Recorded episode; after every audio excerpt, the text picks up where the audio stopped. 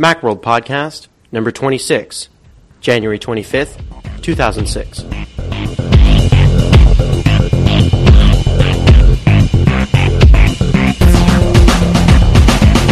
Hey everyone, and welcome back to the Macworld Podcast. I'm your host, Cyrus Farivar, and this is our first podcast after our crazy week of Macworld Expo. I hope that you've had a chance to listen to all of our Expo coverage uh, with our podcast. We even had a video in there. It's available if you haven't seen it yet at macworld.com slash expo.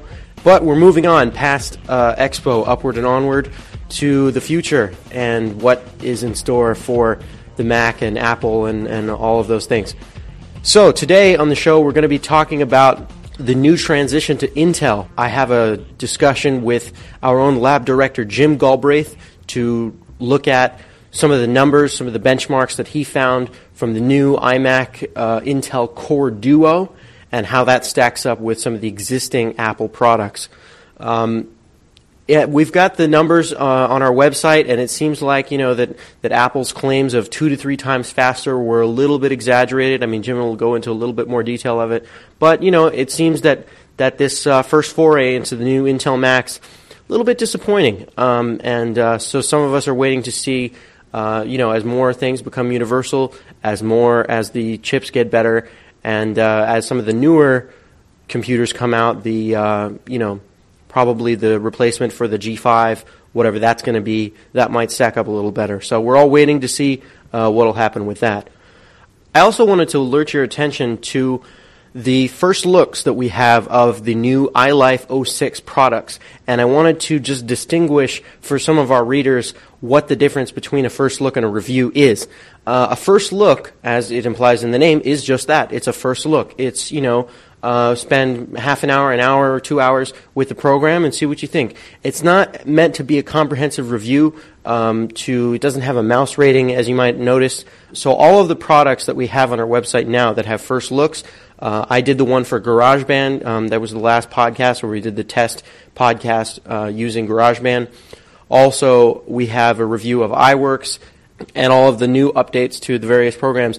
Those first looks are available on our website and you can check them out. But we will have complete full reviews with mouse ratings and all of that stuff coming up in future issues. So stay tuned for that. And I just wanted to make that clear to our audience that those, there's a little bit of a difference. I mean, in some ways the first looks are something of a review. You can think of it as like a review beta or a pre-review or pre-review. Is that even a word? I don't know.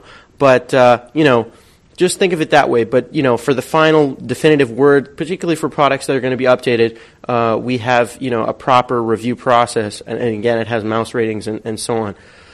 Also, not only to plug my own stuff, I have a, a, review in this month's issue, March 2006, that will be coming out in just a few weeks on Rosetta Stone. It's a product for learning languages and uh, neat things like that.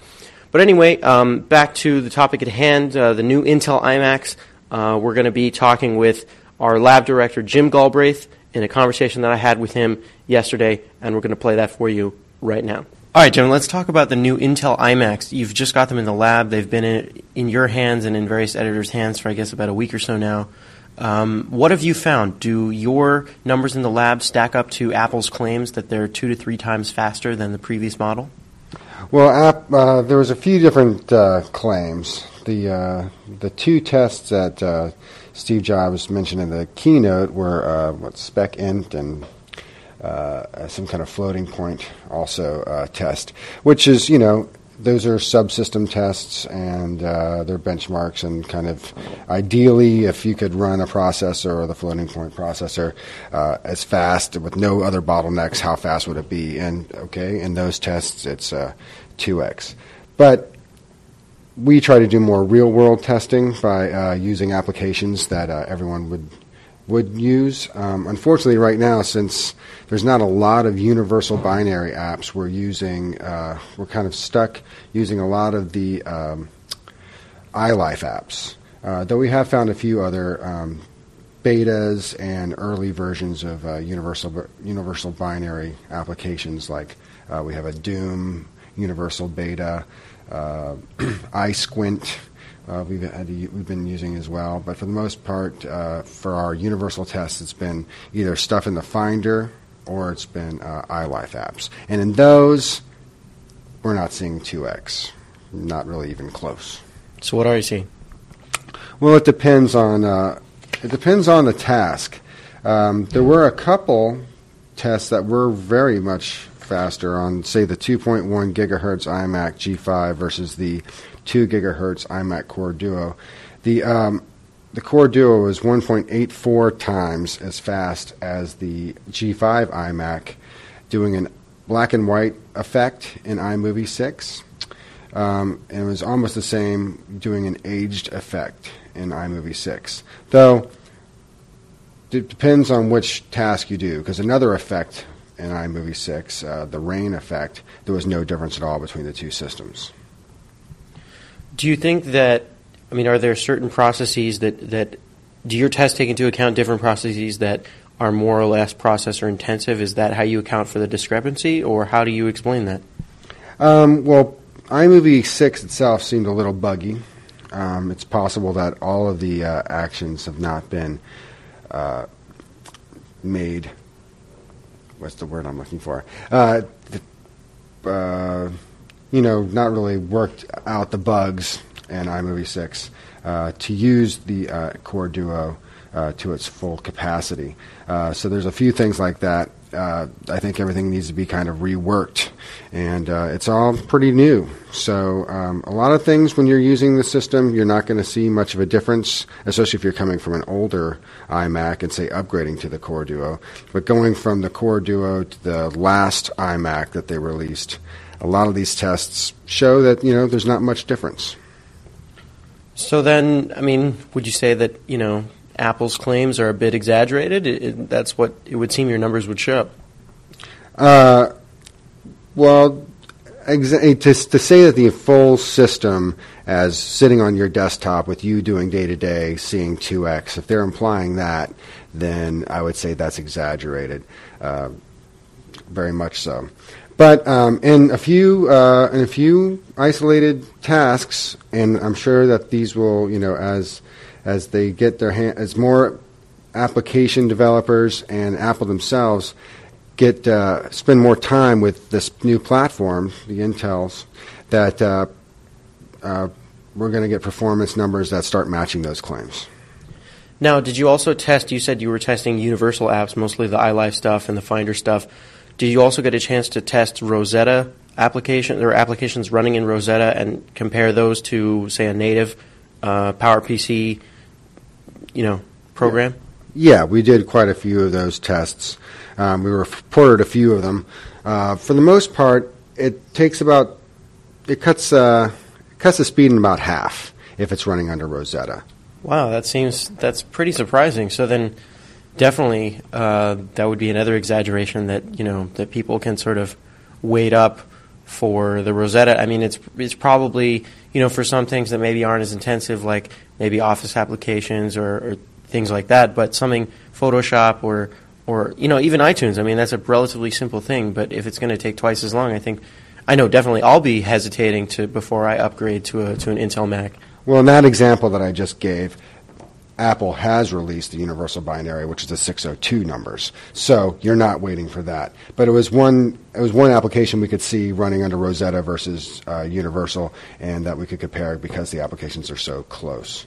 Um, uh, Photoshop, yeah, it's going to take you twice as long or so to run these. Uh, to run this right now under Rosetta, and it might be a while before they update that.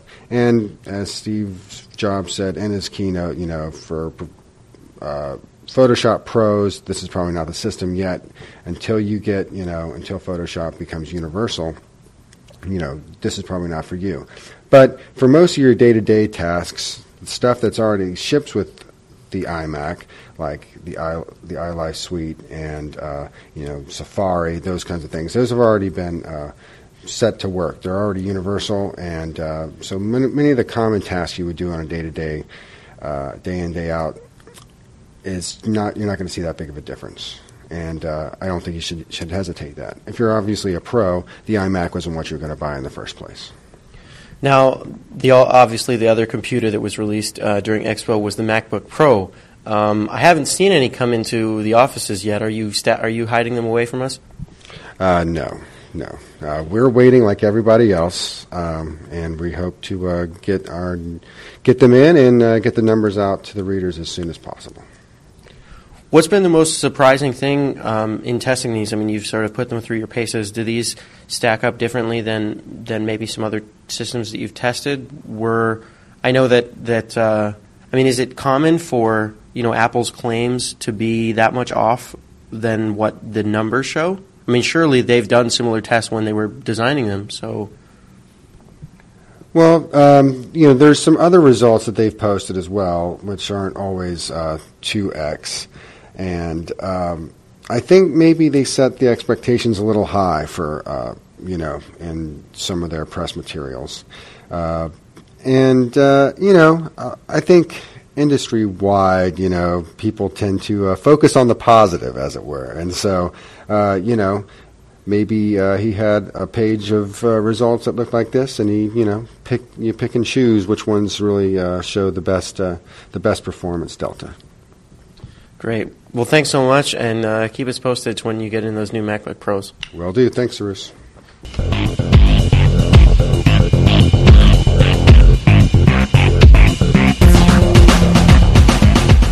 Well, that about wraps up our show. We hope you enjoyed it. Uh, be sure and, of course, check out all of our coverage available at macworld.com. As I said, first looks for all the iLife products available at macworld.com, so make sure and, and look at that. Also, I wanted to alert your attention to one more thing, uh, and that is a special session of Macworld Live done by New York Times columnist David Pogue. He's also a frequent contributor to Macworld. He did a session at Macworld Expo, and uh, it's exclusively available on our website, macworld.com. It's available in two parts as an audio download. We're going to be having a video of that coming up in probably the next week or so, so make sure and come back for that if you want to get all the visual references that obviously don't come across in audio. Also, in our April 2006 issue, I will be writing a how to make a video podcast. So if you're interested in video podcasts, I will have a step by step article for how to do that. And of course, with the addition and the upgrades to GarageBand and of course the new iWeb program, Apple's made it really easy to, uh, to do that. Signing off from San Francisco, this is Cyrus Farivar for the Macworld Podcast.